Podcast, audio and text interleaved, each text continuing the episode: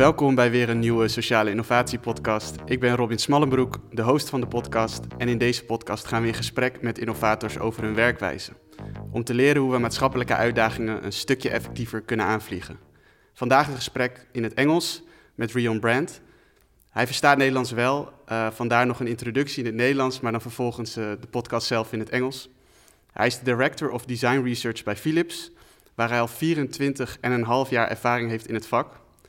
Kort geleden spraken we elkaar bij de Hogeschool voor de Kunsten in Utrecht en was ik gefascineerd door zijn visie op lokaal innoveren met innovaties die culturele overtuigingen echt uitdagen. Kortom, iemand die alles heeft meegemaakt bij Philips en een hele eigen visie heeft op innovatie. Dus heel veel zin om je te spreken. Welkom, Reon. Thank you, Robin, and thanks for the invitation and opportunity to participate. I'm very glad I can speak to you. How is your week? Maybe to start with. Very good. We are just finishing off a project. I think I mentioned to you earlier, it's a project on risk flagging for vulnerable pregnant women. And it's a system that allows women to report symptoms that they feel, and it helps physicians to diagnose risks earlier. We've just gone through a clinical trial. So the results are looking promising, and we also won a design award. We heard last week, IF Design Award. So we're very happy about that. Congratulations! Yeah. Thank you. And already had a big celebration with the team. If there is a deadline like this, or we are still planning a big celebration, to bring everybody together, because it's a project with multiple stakeholders, including clinicians from Maxima Medical Center and also some midwives from two agencies have participated, so it's a bigger team of people that was involved in this project. It's already hard to schedule those things when you have like a hardworking team, and then if you have three absolutely organizations. Cool. Before we dive into like innovation itself, I first like to create a little bit of context. So if you're a director of design research, what does that mean? I can tell you what it means for me, because there are also other directors of design research in Philips. It's a big organization, and my focus is basically twofold. My first starting point was looking at future studies and foresight, and translating that in what does it mean for design and what does it mean for innovation, and really taking a much bigger perspective and bringing that into the company. And there's a lot to be said about sort of like this studying, these future potentials and directions. But then there's also, and that is like future thinking. Yeah. And then there's also future doing. Because if you develop new directions and new models, you have to find projects where you can start to demonstrate to the organization and the world out there how you can act on these findings. And I think that is something different. And so the one part of me is the future and foresight work. The other part, I work with a number of other people in access to care. And this pregnancy risk flagging system that I mentioned is related to the access to care part. And that is much more sort of like pragmatic and looking at like really developing solutions, that we can bring forward as a company, potentially. And what's the difference between the doing part and the access part? Because in some kind of way, for me, then I'm listening and I'm hearing like, okay, so you have these future studies, and then you have like an idea, so this is the future, and then... The thing is, when I look at the future, it's not like trends where basically you have to refresh it almost every year or every 2 years or so. I take a much sort of like deeper look, and... The studies that I've done so far, basically, I think it's relevant for 10 years or more. But usually, if you've completed such a study, it has such a profound implications if you want to act on that mostly organizations globally are not ready to actually start to do it. So the future study for me is like almost like the tip of the iceberg. The hard work that you have to do for the next decade is to actually start initiatives inside your company, but also with collaborators outside and with university partners, and to start to demonstrate, some of these principles and how you can act on those principles. Otherwise, it's not, immediately obvious what you can do. Yeah. Okay. Clear. So, and the access part, what's also part of the design research is more like, oh, we already have an existing... There you go very much specifically into a particular context, and it's much more sort of like defined in a specific context with specific issues that you want to look at. Yeah. But you can leverage, of course, you know, the principles that you've discovered in the bigger future studies. Yeah. So I did together with Simona Rocchi a future study that was published, I think, in 2009 or 10. And that was like looking how value and delivery of value is changing over time. And, you know, what makes it that some companies can really grow and others like tend to stagnate, you know, yeah. So that was an interesting study. Very, very interesting. And the updates that I've done now, which is not coming so much from a socioeconomic perspective, but really much more from an ecocentric perspective, because, you know, now we start to learn that whatever we are planning and thinking, we cannot sort of like make our plans without really taking into consideration putting the ecosystems of this world first, because otherwise we cannot sustain as humanity. So it has a bit of like a different perspective and a different view, and it's like a sort of like an evolution of the first study that was done about 10 years ago. Yeah, and I want to dive a little bit into that, because it sounds very interesting. How do you put the ecosystem first? The thing is, I think it is an interesting, because like you have to basically go back also into human philosophies, you know. So, you know, we have since and now I go really back to like the Greek philosophers, you know, why do we put humanity on top of everything? And why do we believe that humans can own things, can decide where nature can flourish and cannot? Who gave us the liberty and the right to do that? Yeah, you know, and you can trace that back to the fact, like to the Greek philosophers like Plato and Socrates, that, you know, really valued the human ability to reason, valued logic, you know, and you know, they believe that the human mind is what sort of like sets us apart from nature. And, you know, since those times, like, you know, all the progress that we've made is like built on this assumption that, you know, and also the some of these philosophy were picked up by the early Christianity. And, you know, there's this story that, you know, God gave mankind like dominion over, you know, the animals and the yeah. plants of the planet, you know, which is like, you know, it is just one sort of like level of thinking reinforcing something else. And in doing that, you know, we started to develop an approach to science that we have to use science to subject nature to our will. That has been our approach to science in the West. If you compare that with early Asian philosophers, you know, Oriental philosophers like Tao or Buddhism and so on, yeah. It never put humans on top of nature. And, you know, instead of like using science to bend nature to our will and reconfiguring things and, you know, with our own technologies, the Tao philosophy is, there's a phrase called wu wei, and you can loosely translate it as staying in the flow of nature. It's a very, very different approach, you know. And, you know, through our process since like maybe the beginning of the 1800s, when industrialization really started to ramp up, we have dramatically transformed the world. And, you know, we have basically kick-started a new geological epoch called the Anthropocene. We've stopped the Holocene, which was a very benign period of benign climatic conditions that allowed civilization to flourish. And now we have like rampant global warming, we have rampant pollution, and, you know, we've built actually through the assumptions that like we can just reconfigure nature and basically cheat nature with our own technologies.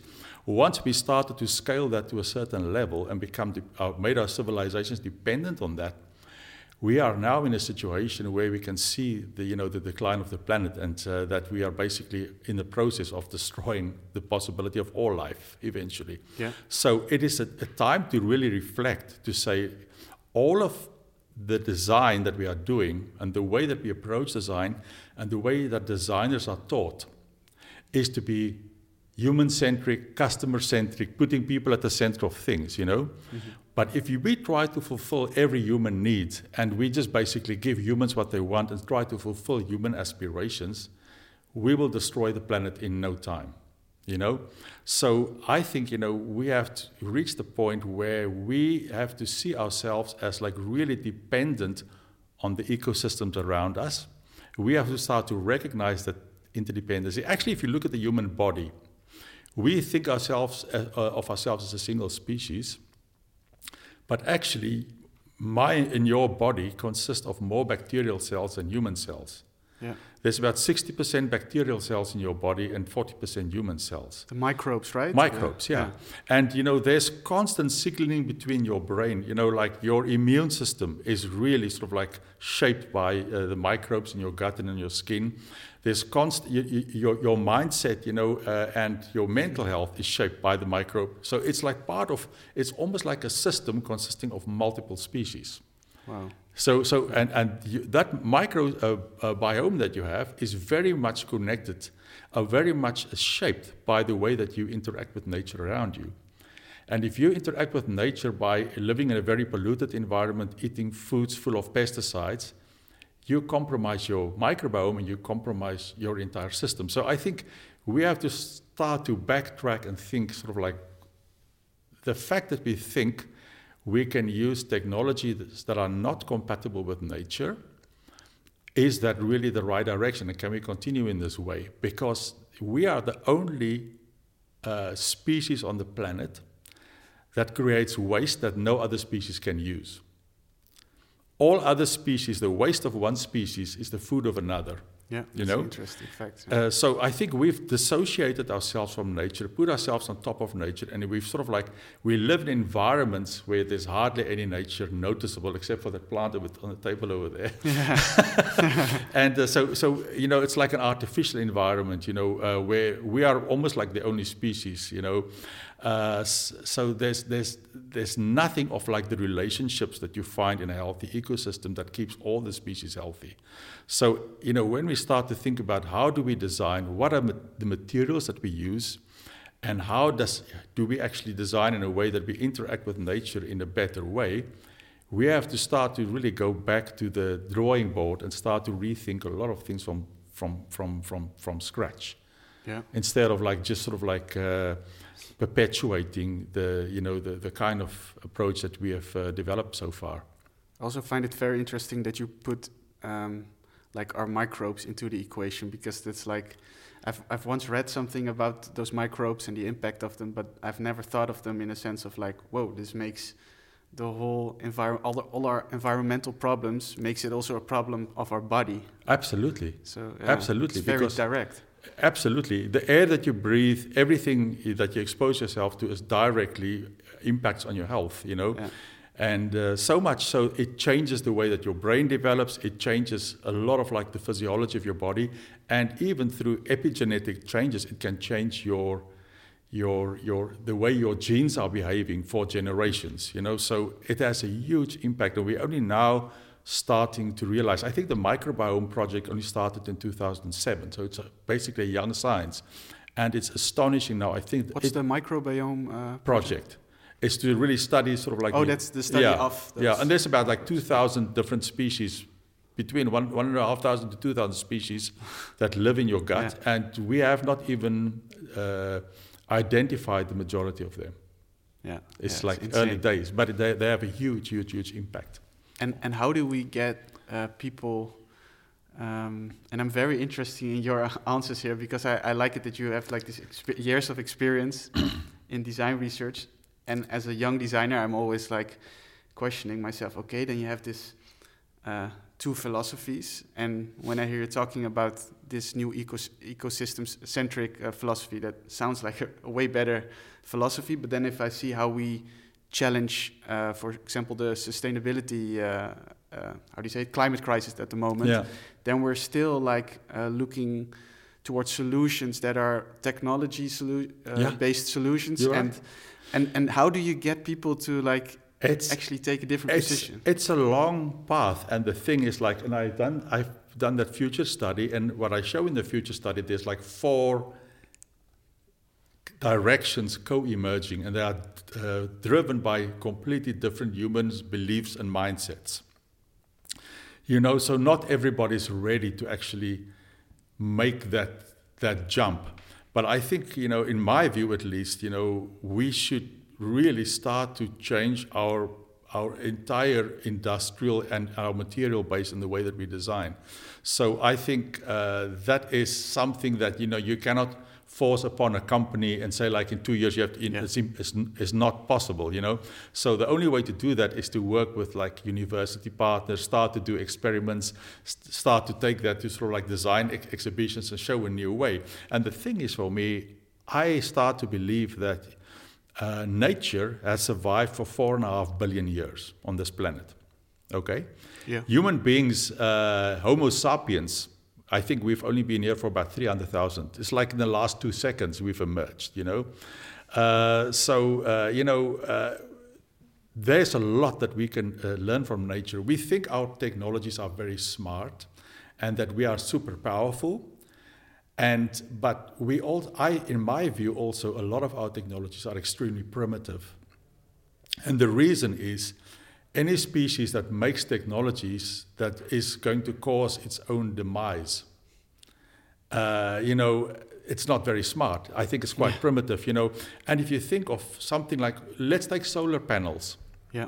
We have solar panels. I think the most efficient solar panels now probably reach about like 30% efficiency of like capturing energy from the sun and converting that to another form of energy, which is electricity. If you look at photosynthesis I think is like probably more than 90%, wow. You know.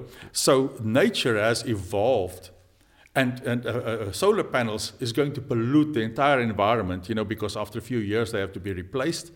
You know, it is going to cause massive industrial pollution, like mobile phones. And photosynthesis, you know, it makes oxygen for us all. So it starts to make... And so for when I start, like also with design research, I think fundamentally I don't start with like how to do it and what we want to do. I start with why. Yeah. And in what are the assumptions that we are making, and can we like really critically look at those assumptions? And I think this is the only way to sort of like really come to sort of like paradigm changing approach, you know. So photosynthesis, you know, is one great example. Another is, for example, if you look at the electric eel. Yeah. The electric eel is a massive capacitor. If you touch it, it can kill you. You know, it was a capacitor storing electricity made by nature millions of years ago, before the humans were even on the planet. Yeah. It's far more advanced than our battery system that is polluting the entire planet and our capacitors that we are building, you know. So what I'm saying is, like, you know, we think we are smarter than nature, but actually nature, there's so much that we can learn from nature. And I think our challenge is to actually start to move away from the industrial chemical base and slowly shift towards like using materials and substances that are compatible with nature and natural processes. There are some very interesting examples. For example, there's a group that has been working on electronics based on wood. Electronics based on wood. Yeah. You have to there's even a group now, I think, working on the possibility of making a generation of mobile phones based on wood-based electronics. So what they do is like they use, they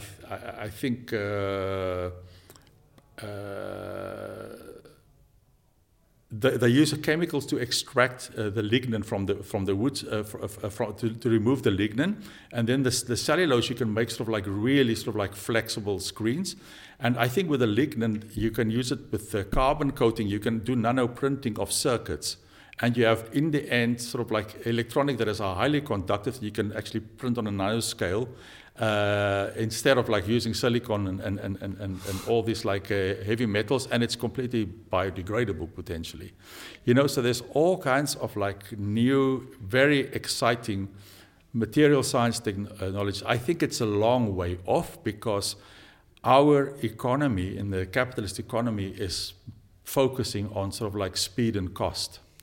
And that is to the great detriment of the world around us, you know. So I think it's not only you can change one thing. There's need for a systemic level of change on many different levels, also in economic level. And there has to be dialogue, I think, between multiple disciplines, how to actually start to process and make this change feasible, you know.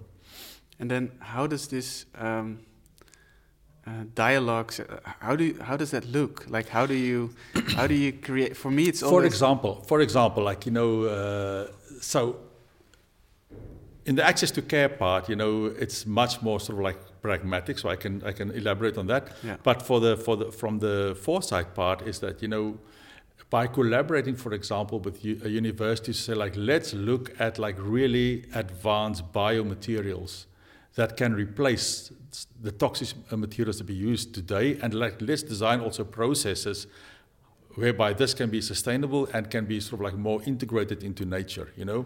And let's start to do those experiments. Let's start to build a database of those materials, how they can be sourced in a sustainable way, how they can be maintained, how they can be used, and, you know, how far they are from being able to replace some of the things we are using today. So I think you have to start on that level. And I think once you have something to really show results, companies will start to become interested and start to invest, and you can sort of like snowball, but you have to start on an experimental basis to do it. Only thing is, you know, you need to have the will and the ability to see that this paradigm change needs to happen. Yeah. Yeah. Well, a lot of more. Otherwise, people are just looking at technology extrapolations, and everybody's jumping on the bandwagon of the next technology without much thought or without much reflection, and it takes us basically into the same detrimental direction for the future of the planet. You know, yeah. So in a company, you know, putting it in practice is. That level of foresight is, of course, like really difficult. Mm-hmm. So there may be small things that you can do to actually take forward that can already... there's a very beautiful example. We did a workshop with Signify. Yeah. And we sourced two concepts, you know, that people have made. And, you know, there's this thing about, like, I don't know how much you know about light pollution. Almost every technology that we have brought and developed and scaled has had tremendous detrimental impact, almost everything, you know. So LED light, yeah. Especially at night, it causes incredible problems for nature. For example, you know, many species... Under natural moonlight, they are almost invisible. They are very well camouflaged. When you put them with LED light, it basically, LED light has a different light color spectrum, and it basically makes them, it removes the, so basically they are wiped out by predators. Yeah. You know, so that's just one thing. And apart from that, there's also our natural biorhythms, which is incredibly important for our health. You know, a lot of like the diseases like ADHD, you know, sleep deprivation, sleep-related problems, mental problems, comes from the fact that we have used artificial lighting to disturb our natural biorhythm. Okay, so there's this groups that have been looking at like in city lights. How can we make cities like less light pollutant, especially at night? And there's like two beautiful projects. I don't remember exactly who the groups are. One was exhibited in Paris, and they've basically taken luminescent bacteria from the ocean, yeah, and they put them into sort of like structures, and you basically they require no electricity, so it's like but they require a medium to grow, and you have to just feed them, yeah, regularly, yeah. And there's like this like soft blue and green light that you have in these structures that is enough light for you to navigate. And it's just beautiful, and you can see this, the sky above you. There's another project in Rotterdam that is fantastically interesting. They have taken, if you have photosynthesis, through the photosynthesis process, you get an electropotential through chemicals that are released from the roots of the plant. You get an electropotential in the soil. And by making the right sort of like cathode and anode that you can put in the soil, you can actually convert that into an electricity stream that can power like LEDs or OLEDs. OLEDs are better because they are biodegradable, you know. And basically what they've done is they combine that with sensors whereby you walk during the through a park at night, and you just have these like tiny lights among the plants that sort of like light up, you know, almost So it's almost like a reflection of the stars above you, but without a lot of light pollution. The discs go on and they go off again, you know. And it requires no electricity, no batteries. It leverages the electropotential made by photosynthesis of the plants. So I just think that there's so much potential for us to become reflective about the impact of what we've created and how to actually do things in a really different way. You know, those were just two examples that we found or that were already done by people as an input for the workshop. Yes, what I find so amazing about the two examples is that they are also both beautiful. Yeah, I can imagine already. Like the first one, I also seen one like time that Daan Roosegaarde also used it, and I saw something of the University of Groningen. Yeah. So I've seen some examples of this, but it's also beautiful. So then it's also maybe. Absolutely, it's something that moves us. And I think so. The thing is that we have like developed through our technology-based, material-based, like a kind of like an aesthetic that takes us further and further away from nature. Like, you have these like square walls, you have like, it's like an aesthetic that just... Yeah, industrial aesthetic. Yeah, and I think, part of what design has to do, I think design as a discipline has a new challenge, And I was thinking about what was the, if we look at like the role of design and marketing always like went like very much, and design, marketing and innovation hand in hand, Mm-hmm. And basically it was populating a myth.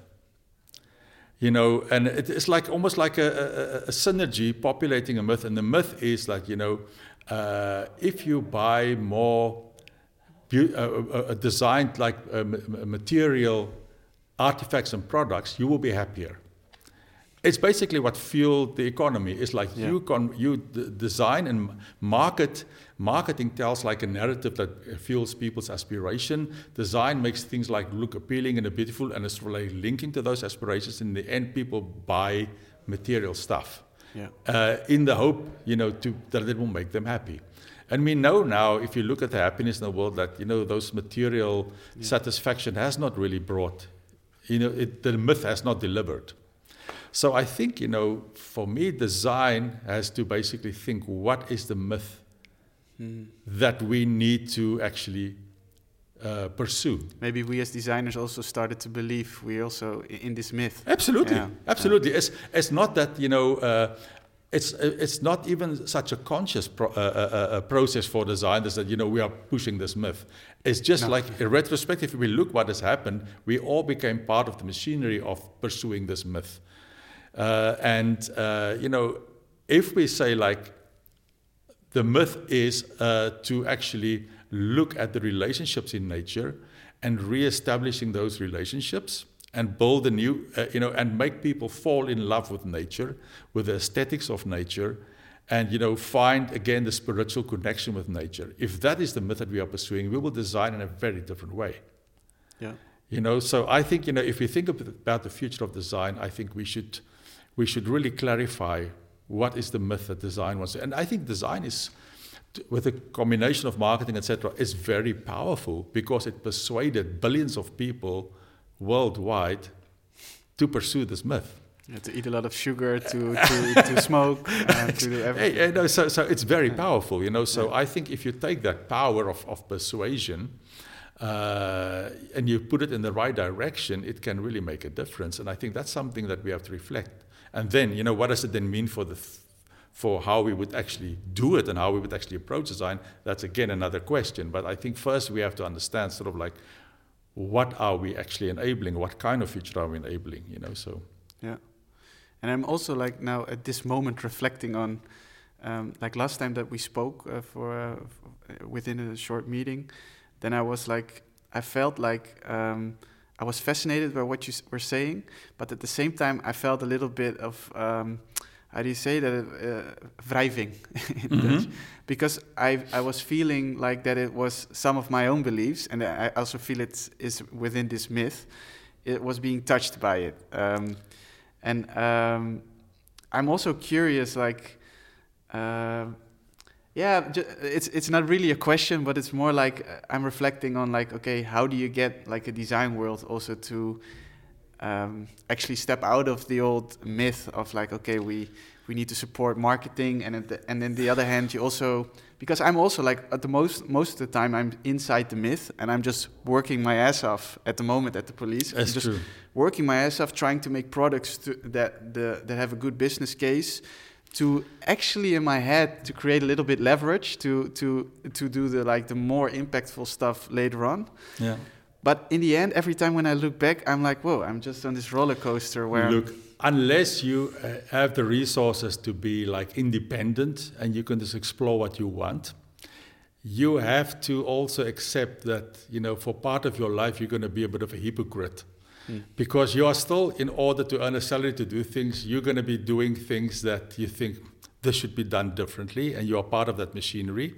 But I think as much as possible, you have to look for the space and the license to start to actually play with things and start to probe things and start to actually bring different things to light that inspire other people and can start to sort of like snowball. Otherwise, we have no hope. So that is, I think, what we have to keep in mind, you know, and you are right. I mean, if I look at the way that the world is approaching sustainability, mm-hmm. I'm not sure that will solve the problem that we have created, you know, because the thing is, if you go back a little bit more than 100 years, the human footprint on the environment was something like 15%. 15% of the planet was heavily compromised by human activity. Okay. Yeah. Okay. Today, 100 years later, it's something like 77% of the planet is heavily compromised by the human footprint. And 23% is sort of like, you can say, more wild.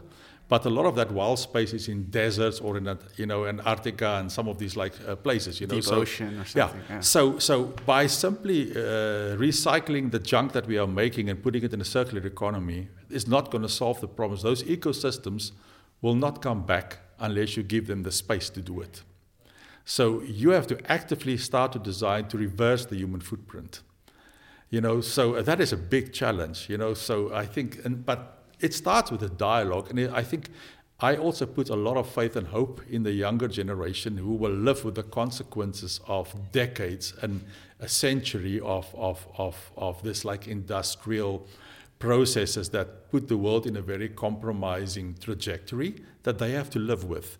So I think, you know, if you look at like the Greta Thunbergs of the world and so on, I think there's younger people who are like have a really high level of awareness.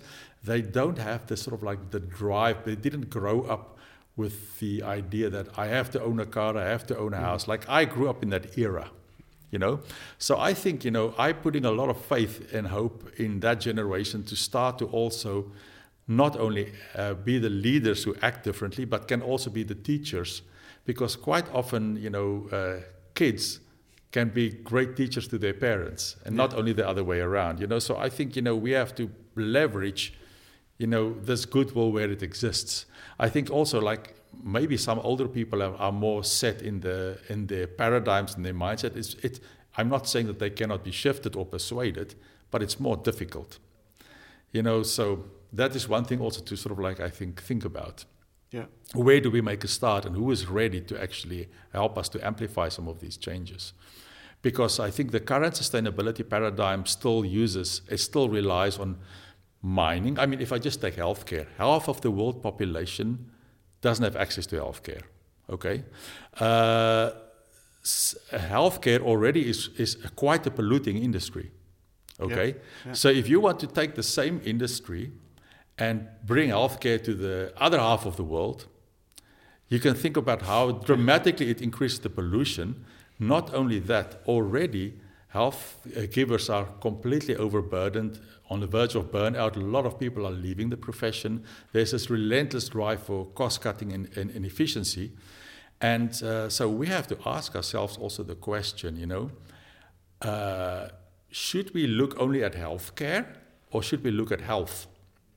Yeah. Because I think, you know, and we talked about the microbiome. If you have like a well-balanced microbiome, you live in an environment that is more clean and you live a healthier lifestyle, you are far more resilient. you are much less likely to develop illness, yeah. and you are much less likely to need to receive care. Mm-hmm. And I think for me that is a much better approach to think about, you know, than to only looking at sort of like diagnosing and treating, and then people go back to a compromised environment and they become sick again, you know. And for me, it creates a kind of a vicious cycle that we have to break through eventually, you know, as a you know, in the planet, in the context of the planet. I think, you know, there has to be far more resources allocated to help people to stay healthy, because it's very difficult for people to stay healthy. Because of like environmental pollution, because the way that industrial food is produced and distributed, you know, there's a lot of factors that need to be addressed, you know, to actually make it easier for people to stay healthy. And yeah, so you build a business case with that's challenging a few of those aspects that need to change in our paradigm and how we approach. Yeah. It's a systemic problem, so it's not only like you have to get the healthcare industry engaged or this industry or that industry. I think it's a systemic problem, and you have to have like a cross-industry approach to actually sort of like really look at this and understand this. Yeah. And another question that I that came up to my mind is that both the examples that you gave were also like. The starting point was technology-based, like with the light, for example. Then you first find. Okay. Do you think that this is? Because sometimes I wonder about this. Is this a truth that, like, most of the times when you find, for example, with the material science, you told me with wood and electricity, is it? Do you think these days, if we want to change the paradigm, is it like?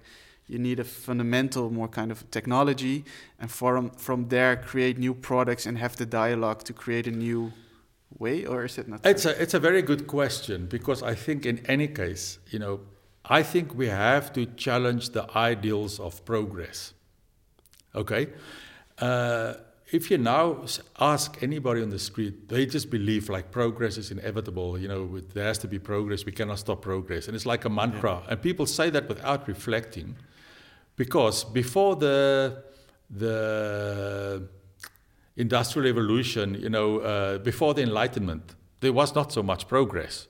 There was a lot of what was there was like really based on a sort of like a cyclical way of living through seasons, you know, more in harmony with nature, etc. There was not this like relentless push for progress. And we sometimes have to ask ourselves, like, why do we actually have to push this progress? Like, if we look at like what is now happening with AI, that is like come to the level that it is really becoming a threat. We can see the upside, but the downside is far more scary. It's also actually, clear. Yeah. You know. So all of these things, like, it's just this relentless push for progress, and it doesn't make, in many instances, you know, our life better as much as we like to believe. You know, so it's something we need to question. However, I think if we're going to sort of like think about like technologies, because like now we are living in sort of like high density environments, so on, and maybe there is a need for certain technologies. At least if we're going to do that, I think we have to find a way to change the base of technologies and make it more integrated into nature, and also respect, because there's a lot of solutions that are solved in a very elegant way with like very low tech technologies. I even put technologies in inverted commas, because, like, you know, if you look and in some of the ingenuity that you find in low resource settings, people do amazing things with like very, very low and technologies that doesn't pollute the environment, you know. So that's maybe also the definition of technology can be way more precise if you're talking about this ecosystem centered idea, because then I'm already thinking like. Solar panel, for example, you could say, okay, it uses energy, but then still it's also polluting because of the material, the waste that you just told about. So, like, is this like what's then the definition of a well-integrated technology? I think if you take anything and you put it in nature, it should just disappear. Okay. Because, like I said, if we create materials that is the food of nature, it should just sort of like be absorbed in nature. You know, anything that you put there that is not going to degrade or is not going to sort of like, you know, just be degraded by nature naturally is something that is basically in the way of nature. We are the only species who do that. Yeah. You know, so I think that is really our challenge. And I think, you know, if we can master really work leveraging sort of like biological materials and rely less or not at all on mining, excavation, extraction, refinement, all these processes that we have sort of like cultivated, I think, you know, the whole planet will be healthier. It's a big challenge, and some people will say it's impossible, but these technologies that sort of like we take for granted, they were not always there. And nature survived without those technologies for 4.5 billion years. You know, most of what we are talking about has come around in the last 200 years, you know, so... Yeah. Yeah, so then, and I'm trying to like make it very practical in my head, because I have to like ask also some very maybe obvious questions that are maybe partly silly, but it's like with the light that you described, with the microbes giving light, then I have like an idea of like, okay, that's completely, that could, if it rains too much, then I can see it vanish or something. So then I feel like, okay, this is a technology of a light that. A light technology that's completely ecosystem centered, but then if you have the other, and I can't really imagine the whole thing in front of me, but then when you said, okay, there is like electricity by photosynthesis going through the ground, then I still see probably there are two like. It's just ion potentials that, you know, because you have the right cathode and anode, it basically that takes those. Yeah. Gradient potentials of ions, and it converts this into an electric current. Okay, so there's no metal or something that you have to like a light bulb or. I mean, the thing is, I didn't sort of like dig into to all the nitty-gritty, but you can also make sort of like maybe cathodes and anodes with like probably. Most of it like needs to have like some metal formulation, but there are also possibilities of like carbon is a semiconductor and other things that are conductive materials. So I don't know exactly what was considered. This is just sort of like, I think, a beautiful example. I don't think this is the ultimate of what we have to aim for, but I think there's almost in anything, there's now material science doing amazing things. For example, you know, I don't know if you've heard of superwood. No. You can take a light wood like balsa wood. Yeah. Again, I think they strip out the lignin, and I think they do like multiple layers of compression, and it becomes incredibly hard but incredibly strong. It's like lighter and stronger than titanium. Wow. If you drop it on the ground, it sounds like metal, but it's biodegradable. You can build aircraft with it. You can use it for multiple applications, but it's biodegradable. Yeah. So I think, you know, we have found the easy way, because like when we discovered like crude oil, you know, the easy thing to develop from that was like all the chemicals that we are manufacturing, half of the pharmaceutical chemicals, all the material chemicals is like using crude oil as a basis because it's available, it's cheap, and it's an easy conversion. And we've gone down that path. Mm-hmm. But in nature, you know, if you work with nature, there are alternatives. I'm not saying those alternatives are going to be cheaper, or that they're going to be like immediately readily available, but there are possibilities that we should explore and develop in a different way that can actually really make a difference in the health of the planet going forward, you know. So yeah, I love that you can make those examples so specific, because those examples may be quite small examples, but they are already create space in your head to think about it. There are already sort of like really incredible examples, you know, of also I know of people combining, you know, like really natural materials with like 3D printing and making artifacts from like really biodegradable materials. So there's all kinds of things emerging in different parts of the world, you know.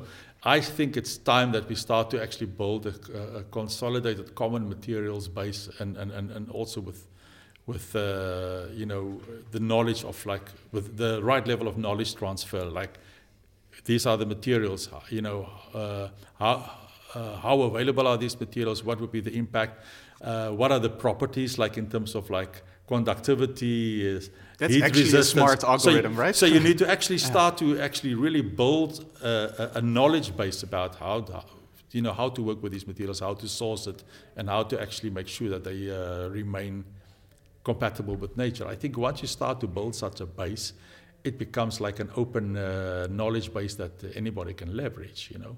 That's quite an insane good idea. Yeah, it does me also think about, like, there's going to be, I don't know when, but a founder of Cradle Bio in the podcast. That's like at TU Delft. I don't know if you heard about it, but they're trying to make like some sort of machine learning algorithm on DNA. So like it's quite still the opposite paradigm of an ecosystem-centric thing, because they're trying to understand, like, okay, if I mix this bacteria with this bacteria and we do manipulate it in this way, then we want to know the algorithm that if the next time we put the other chemical in there, what happens. And of course there's a lot of science about it, but it's too fragmented, so they're trying to combine it. Yeah. So it's really still humans trying to mold. Yeah.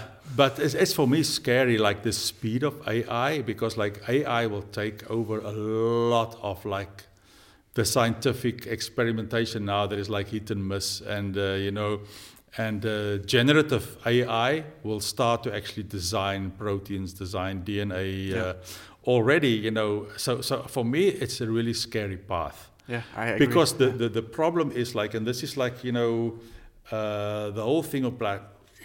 We talked last time also about like design thinking. Mm-hmm.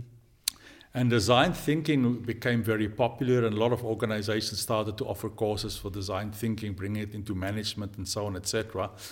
But by and large, I'm starting to question really the approach of the way that we actually innovate and design things and design solutions is always like starting with a problem and then looking at like what are breaking it down into sort of like digestible building blocks, see how we can reconfigure and what we can do to actually reach a certain outcome. We stay in the paradigm. Yeah, and it's really like a reductionist way of thinking, and it comes from like the early Greeks, focus on sort of like really logic, and taking this sort of like building blocks approach.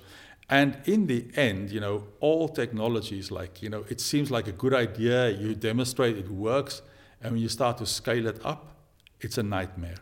Mm-hmm. Think of anything, building a dam. Yeah. In the past, like maybe there's like an area, like, when the river runs dry, people don't have water, so it sounds like a good idea to build a dam. Other people see, okay, a dam is great, so everybody starts to build dams. Then we have the technology to make those dams huge. And we screw the entire ecosystems, we screw the environment, like species are lost, everything is changed, and it causes an incredible problem for so almost all these technologies, the moment you start to scale them up, even no matter how good they look, they cause big problems. Yeah. And, if we look to nature for wisdom, nature doesn't really work like that, because of the capitalist economy, we always look for economies of scale because we can maximize the profit, and we can actually increase the efficiencies of getting things to sort of like market, But those, only works for optimizing your profit. It is not necessarily the things that's over time the most resilient, and it's also definitely not the approach that's going to guarantee to actually make the world healthier and better and make ecosystems better, Nature always works with diversity. So, biodiversity, in any ecosystem, you find multiple overlapping functions. If one moth or one bee dies, there's another organism that can step in and sort of like take over some of those functions. There's always these sort of like redundancies in nature, and that is like part of the biodiversity. And the biodiversity of nature is also what gives it resilience. If something happens and some species die, others can step in and take those functions until you reach a critical point where there's like really a shift and everything starts to fall like dominoes, Yeah. But the problems with our approach to technology is like we see one thing and we just sort of like scale it, And by the time it's like really huge, it's the only thing we know how to do it. All the industries are optimized around it. And, we saw what happened also with COVID, how quickly sort of like the supply systems, started to break down. Everything started to break down because everything is like based on this sort of like, things that we scale up in a certain way for efficiencies, So I think we don't learn the lessons from nature. Yeah. Yeah, and when you're saying this, then again, I get a little. The first part of this conversation, I was getting very optimistic, and then you throw three of those sentences in there, and I'm like, oh, whoa, yeah, we have a big challenge to go. It's true. I mean, we see a level of deglobalization happening. Yeah. You know, countries are pulling back from outsourcing all their manufacturing to, you know, so on an industrial level at least, we see sort of like a kind of like a, almost like a deglobalization. It doesn't mean that countries will not still be dependent on one another and the trade will not happen, but there's definitely a big shift happening. I think it's also an opportune time to actually start to look at like, what can we start to really do locally, but not only with a view of like optimizing profit and making ourselves rich, but start to innovate like really sort of like for local cultural fit and for local environmental fit, you know. And if you, this is like also the way that evolution and innovation works in nature.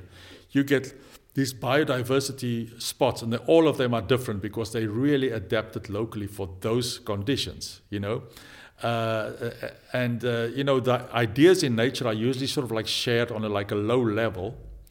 And then, you know, they diversify very quickly in a local context. And I think, you know, we have to start to think of innovation in that way. And the thing that prevents us from doing it is our preoccupation with speed, cost, and profit. Yeah. And those are the things I think that we have to really think about. Because we need to scale to create. Because why are we innovating? You know, if you look at like humans like 100,000 years ago, any kind of like ideas or innovation was like shared for the benefit of all. It was like a shared value. You know, that people were teaching each other how to do things. That whole idea of like sharing value that strengthens the relationship. Strengthens the resilience of that species in that context. That was like the reason to do it. Now it's not the reason at all. Now the reason is just like a few people who put their money in investment and they want to get out like a profit as quickly as they can and as much as they can. You know, so I think, you know, we have to start to question these mechanisms, because I think this is in the end what is like really driving this sort of like a relentless push to sort of like make things, sell them, get them to the market, you know, and with too little regard for what happens afterwards, you know. And it does sound also that then still it could be interesting to have some sort of those integrated technology blocks to help those ecosystems, but you shouldn't create a one-size-fits-all solution. Is that what you're saying? So that's one thing, is don't create a one-size-fits-all solution, you know, and start to actually really think why do we do this? So I talked about the why question. Not how do we do this and what do we do, but why do we do this? And then you start to think about like, but if we're going to do this to benefit this community, you know, how are they going to benefit? You know, who's going to benefit? Who's going to be disadvantaged? And if this sort of like reaches a certain level of scale, what are the kind of impacts that we may already foresee, you know? And just, you know, take a bit more time, be a bit more reflective, and then really sort of like take the steps and create sort of like constant sort of like feedback mechanisms and create a level of consciousness and awareness, which is now, you know, sadly completely missing. You know, it's just like a rush to beat the competitor, you know, and I think that is really sort of like it's time for that system to start to change. Do we already have like design frameworks that are more like instead of design thinking, that are more like think of the ecosystem, questions about diversity? I think there are more. I mean, I've been to a bunch of workshops. There are a lot of people started to become aware. Yeah. I don't think there's any kind of framework or approach that have been popularized or like really documented. I think it's more like experimental stage stuff still. But there's a lot of awareness out there. People are starting to realize, you know, and I think, you know, design thinking worked as a tool to support growth of companies and basically reaching solutions very quickly and taking them to market. But, you know, if we start to question that purpose and say, like, you know, we're looking at something else, then you can also question, but now this approach is not the right approach anymore. Yeah. So I think, you know, there's a need to rethink design thinking, you know, reimagine design thinking for sure. Yeah, I mean, in some kind of way, I love it because it also gave me the strength when, as a young designer, to there is a framework, something that you can also communicate with others and where you can stand behind. But at the same time, I agree, it's really, or I have the same feeling. I don't have to agree, of course, but I have the same feeling that it's eventually also, for example, now I'm working at the police. I'm working on there is a problem with our customers, and our customers have a lot of things on their mind, but we take that one thing that we have to solve, and then the framework of design thinking works quite well to find a fix small, for this. If you carve out that niche, then it works. You know, it seems to work, and you get to result, and you can actually then maybe in a few years start to measure the outcome. Yeah. But you never measure, you know, that outcome, the ripples that it may create over time, you know. So I think, you know, there's a need for us all to become like far more reflective, and also for these kind of things to become far more inclusive. So we have to find ways to basically... The thing is, like, we often think people want things. They want a service, they want a product, you know. But what makes people more happy is to contribute something that they feel good about. Yeah. You know, people don't realize that, you know, because, oh, I would like a car like this or like this or like that. You know, people aspire to things, but because we have been sort of like framed in that kind of like mindset. But I think if you give people the opportunity to really sort of like bring something and bring a perspective from themselves and bring something from themselves that they add, and people sort of like build on that and appreciate that, and they see like, I've really contributed something. That level of satisfaction is far more than you get if you get something. Sure. So I think, you know, the challenge is to create approaches that basically leverage people and make it easy for them to contribute. Yeah, that's a beautiful, simple truth. I also sometimes like... I don't know, I find myself thinking like doing something very simple to contribute to something, and then I'm like, whoa, this is a great feeling. And then I'm like, nah, there's a second voice that says, I can't really enjoy this too much, like, because it's, I'm busy with the other thing. Yeah. The bigger picture or something. Yeah. But then I feel the thing I added gives a lot of joy, so I agree. The thing for me is like, why do we not enable more people to participate and contribute? Yeah. And there's this thing of, I think, especially in the West, our perception of time. We have this sort of like linear perception of time, you know, that, you know, there's the past, present, and the future, and sort of like time is running forward. Time is running out, and we all like in the end are like on a hamster wheel, like trying to run as fast as possible. I'm also on that wheel, You know, in the past, like time was cyclical. People lived from season to season, from generation to generation. You know, there was, you know, so people had more patience. Like now, if you have a certain level of knowledge and you brainstorm with somebody else that has maybe like complementary knowledge, you don't feel that you have like the time or the energy. Or the space to involve people who doesn't know so much about the subject. Mm-hmm. Yeah, okay, true. For efficiency, for time constraints, they are just cut out. Yeah, you know.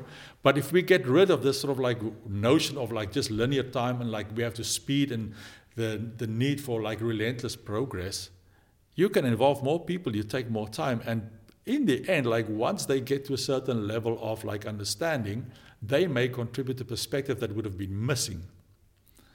You know, we've seen that also with projects. I think that we've involved people, like, you know, we've done projects in Africa involving local people and so on. We've learned a lot.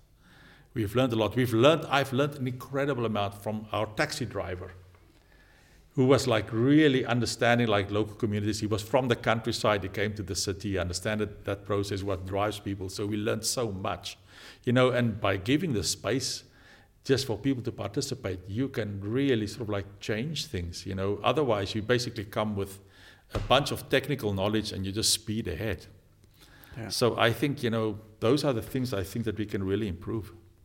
And for the police, I think to work with communities, I think the key thing is like, how do you build like a map of trust to understand how trust works in the community, you know, and you know, you have to also understand how you are positioned. You know, I mean, I work for Philips. Philips is a respected company, like in the Western world, you know, people have a certain trust in the brand, etc. But if you go to African and local contexts, people don't trust big companies. People think they're not there to stay, they're going to come in, they're going to make money, and they're going to go. That is the perception often. It doesn't matter what company, any company, you know. So you have to understand sort of like how does trust work, how is it disseminated, where is it easiest for you to establish sort of like a trust and sort of like a mutual cooperation, how that can be used to bring other people into the fold. So I think, you know, you need to learn how to navigate. Every context is different. Yeah. You know, and I think those things are quite often overlooked because people just want to come in wham bam with the technologies and make a solution and get it, you know. And that is not the best way to actually do it. Yeah. You're talking about creating real trust, really act as a community instead of... And give people the chance to participate, to be heard, to really make a difference, you know. And quite often, you know, it can be quite profound for people because people kind of like change the way that they look at the world. You are... Actually, everybody in that process is somehow transformed. Mm-hmm. Because, like, if I go there as somebody, like, from a company, you know, my eyes open, I see things in a very different light after a while. And also, people who participate start to see other possibilities that they never saw before, and you start to actually build on that, you know. And I think that's also probably very relevant for the police. Yeah. You know, because you may come into a community where there's, like, a problem, and it doesn't mean that everybody necessarily trusts the police, even if the police... in the Netherlands, like, is like more trusted and respected than in other nations, doesn't mean that everybody is going to immediately trust the police. Definitely not. Yeah. So I think, you know, how do you actually approach that? You know, how do you actually create alliances that may have a level of trust that can actually help you to actually build a bridge? You know, so I'm sure those are things that you are already doing, but well, in some kind of way, we're doing it, but. Yeah. Also, a lot of it, what you're talking about, not and what I like about it, for example, first phase in a design thinking is emphasize, and that's already creating a sort of distance, right? You have the design theme, and you're emphasizing with a group, and now you were talking about like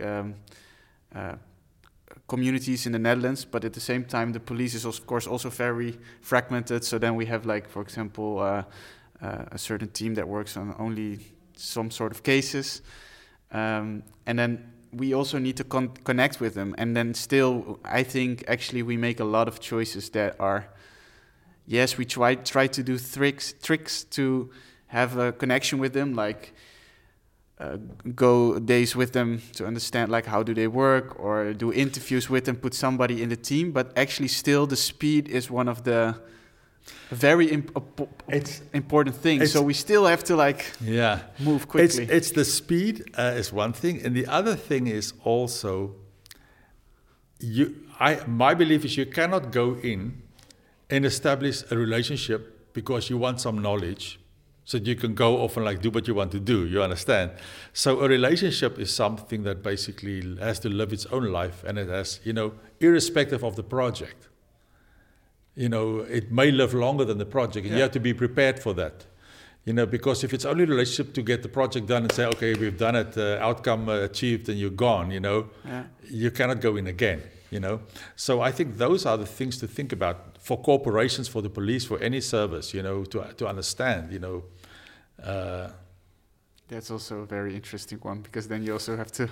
It's a bigger really investment. How you organize. It's a bigger teams. Investment, but it's like with many investment, like it's a big investment in the beginning, because there's like no basis to bring things together. But once things starts to gel, it's a kind of like a minimal ongoing investment that is required. So I think the bar is quite high in the beginning, but I think once you establish a certain level of like trust and cooperation, to keep it going it requires like I think less. Yeah. And but even then, you know, most organizations are not prepared to actually make that investment because they think like, okay, what do I get for it? Like, where's my return? You know, can we? And that is like I think for me an unfortunate way to think. Yeah. Because we always, as humans, I think we always are biased towards sort of like short-term satisfaction and short-term gratification and gain, rather than really thinking in the long term. You know. Yeah. I think if the police wants to think about like a relationship with the community, you should think beyond your generation. Yeah. Yeah. This is what we have to do. Yeah, and it's completely I do agreed, and it's like miles off where the status quo. But it's also for me, it's also a big question. Like, how do you get enough leverage from the business? To you receive results, so you can like, act, and you will never. It's very difficult to say like the entire business has to move from this to that. Yeah.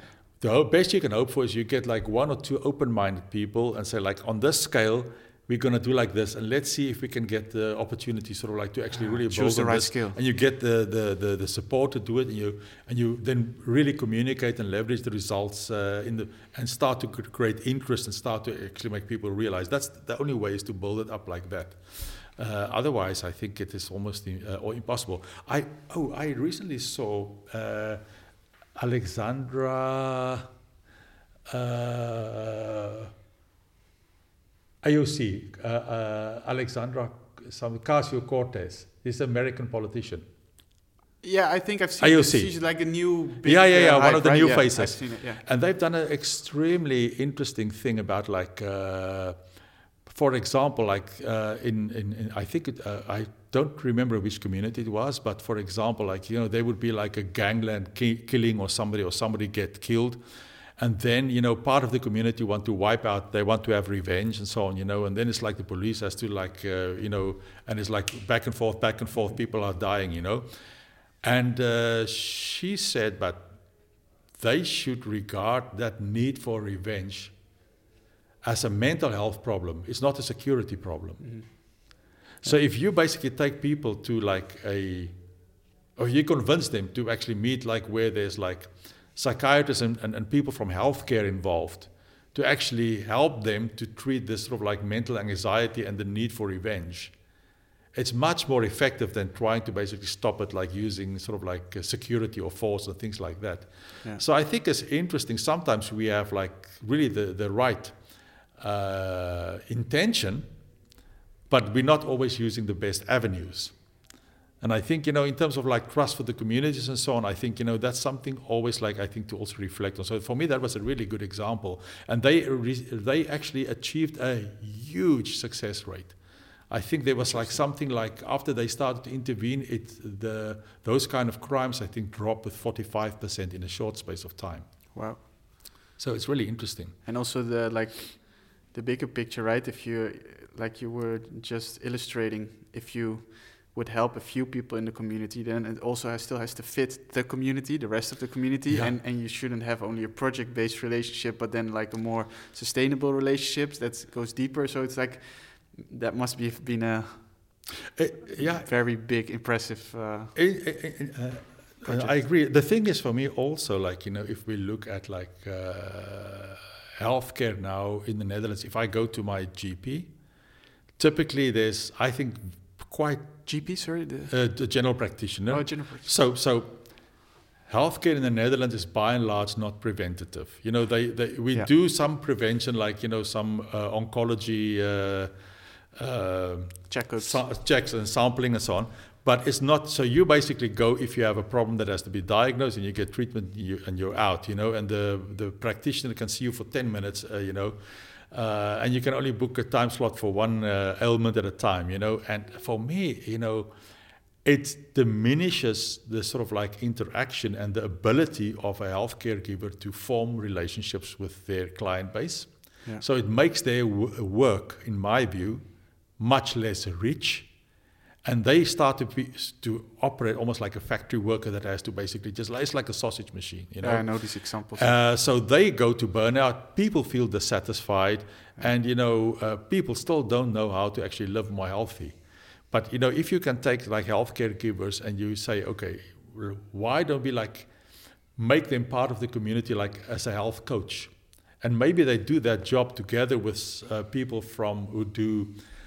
who coach sports, physical exercise, nutrition, the physician, and they operate as like health coach and they do like initiatives in the community to make the community more healthy, you know. For me, I think that would prevent the burnout and probably diminish the level of illness that people would experience. Yeah, that's amazing. Yeah, I also seen it as at football clubs. Then they have, of course, they also have this from a sort of corporate responsibility. They do these projects, but then it's still only like event-based or something. Yeah. But if you could like combine those forces, then it's like it's nuts. In China, during the Cultural Revolution, where they basically put all the academics in jail, and people were like sent to the land. So basically, they didn't have highly qualified doctors.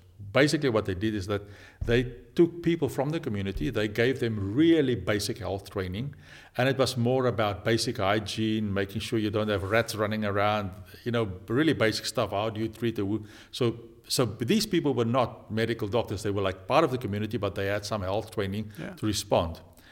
And after they've abolished after the Cultural Revolution, after they've abolished it, and people had to start to sort of like pay for health care, the life expectancy dropped.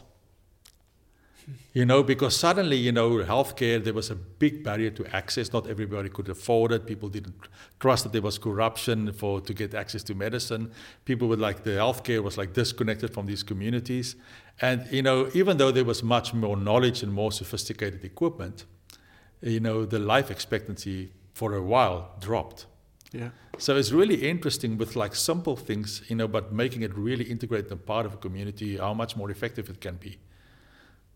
So amazing. Yeah. Well, during this conversation in my head, there's like, I need to make a framework of all of the things you said, because you could easily make a whole new design framework with it. And it also sparks my mind, actually, because it's sometimes I think a lot of designers nowadays are like a little bit like, okay, how do we fight this big thing? And you give a lot of perspective, so thanks a lot for that. Oh, sure. Yeah. No, it's really for me a pleasure to discuss these things, because I think it's part of this for me as much a hobby as a job, because I'm constantly thinking about these things. So just to get the opportunity to sort of like talk about it for me is great. Thank you for the interest, for the discussion, for the good questions. Well, thank you. And a last question, because I always ask it, and then people can like maybe elaborate a little bit more on things you said and things you watch. So do you have like a must-read, a must-watch, and maybe even a favorite jam, something music you listen to? I think I read very wide, because I think, for me, I'm fascinated by, there's this author called Fritjof Capra, who basically was fascinated between the parallels between Buddhism and quantum physics. Ah. And there's a lot of principles of quantum physics, that basically, if you take off Newtonian laws, Newton's laws, they fall apart if you go to a cosmic level, because then you have like things, phenomena like gravity bending space-time and so on. You cannot explain that with Newton. And also on a sort of like a quantum level, it also falls apart. So actually, people thought like Newton's laws, were guiding the entire universe, and that, these laws were immutable. But actually, it's just contextual. It worked very well on our scale. Yeah.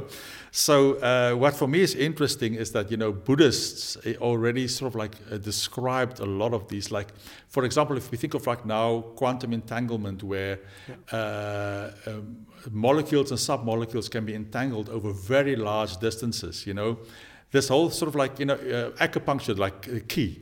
It's like the energy of the universe, like this, that is connected and flows, through waves. The way that is described is like there's quite a lot of parallels, and that was like 2,000 years ago. Yeah. There's a concept also developed by New Confucianism called Li, and that is like the force that basically gives shape to the universe, and the way they describe it, there's quite some parallels between sort of like gravitational waves bending space-time, So what for me is fascinating is like why I read wide, you need to actually start to puzzle and bring all these like different influences together. But if I have to recommend a book, there's a book, Jeremy Lent has a book, The Web of Meaning, and that's a really sort of like, for me, a profound book to read. And it's like weaving together sort of like science, but also spiritualism and like really ancient thinking and bringing it all together, you know, into one sort of like way of sense making. That is, it moves away from only sort of like rational, reductionist sort of like science and integrating that, not rejecting that, but integrating it. So I think that's really an interesting book. And there's, if you want to know more about sort of like the power of biologicals, there's a book called Entangled Life by Merlin Sheldrake, which is also a favorite of mine that is like really worthwhile reading. Very cool. So, but already too that I'm also myself like, I need to read them. Yeah. And there's so many videos out there, so it's difficult. I can, one that I saw just one day ago, that was like for me amazing to see, I think it's worthwhile. It's called The AI Dilemma. It's on YouTube, and it's like this, I think the two guys who presented, it's like one is Tristan Harris, and the other one is Aza Raskin. And it actually, they make it like really simple to explain sort of like how AI is already, what it is already doing in society that we don't even take notice of, and what is the path forward. So I think for me it was like quite an eye opener. Even though I'm really interested in the topic and I'm reading a lot, I think it's a worthwhile video to watch and to reflect upon. So music.